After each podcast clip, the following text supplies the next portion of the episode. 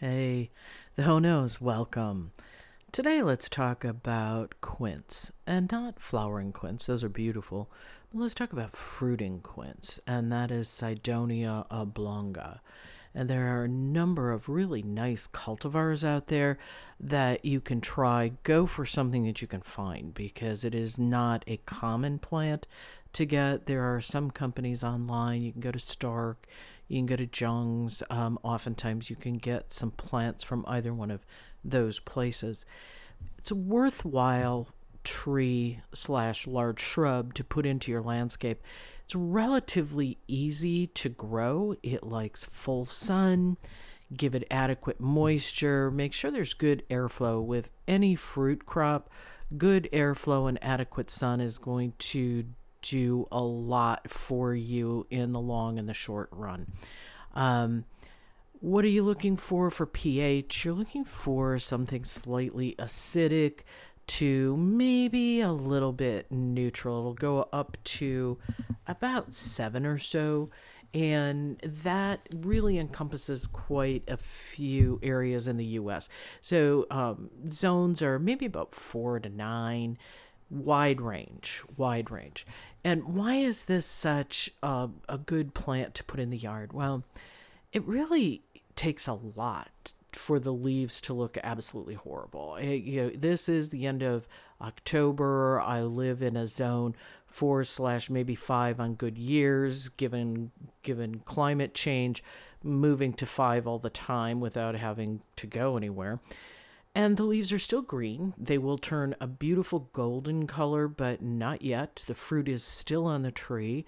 It's now getting to the point of being ripe enough that I can look at harvesting, Yeah, watching the weather. It's had a couple of hard frosts, but it's in a protected area, so I don't worry about getting the fruit off just yet. It, with fruit trees, a little bit of frost, or not even frost, but cold weather will actually intensify the sugars in the fruit and give you a little bit sweeter fruit without uh, without too much effort on your part, just letting cold do its job.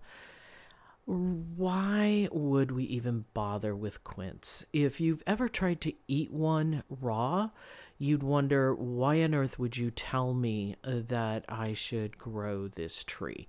Well, raw, the fruit is somewhat astringent. After it's had a couple of cold evenings, it's less astringent, but it is always in its raw form spongy and hard at the same time.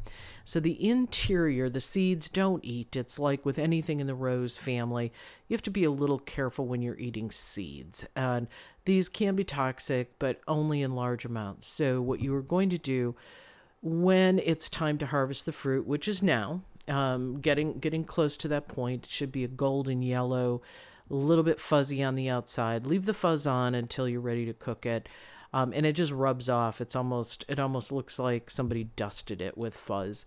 Um, and so what you're going to want to do is take a very sharp knife and a stable cutting area because these things are hard. And so you want to cut through them, quarter them, peel them, core them. And at this point, you can actually eat them raw. There is nothing wrong with it. It will not make you sick. There have been a couple of allergic reactions to the fruit, but you know, with anything, it's a, often a family related issue. So if it's something in the rose family that you're not compatible with, don't eat this one raw either. But you can actually eat them raw. Um, you might want to develop a taste for it, or you might not. That's your choice. Give it a whirl, see if you like it. But where these plants really shine and where the fruit really shines is after it's cooked. And when you cut into it, it does look somewhat like the texture of an apple, only much more dense and again spongy. But when you cut it up and put it in some lightly sugared water and cook it for a very, very long time, we're talking 40, 45 minutes, sometimes even a little bit longer, depending on the fruit. What you'll see happen is you'll see that fruit turn into a rosy pinkish hue.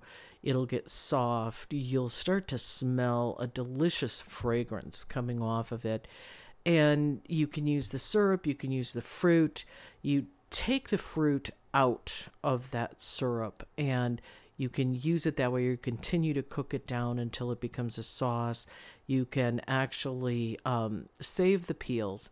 And after you have somewhat cooked that fruit, then you can return the peels to the fruit and a, and a small amount of water and continue to cook that and turn it into a paste or a jelly and then remove the skins out of it. You get a lot of pectin off of the skins. And so, you know, why would you want to grow this? It's funky, it's lumpy, the fruit smells delicious. It becomes an absolutely fantastic, wonderful, different taste for you to add to your home kitchen. And uh, that is why you plant a quince tree. Have fun with it.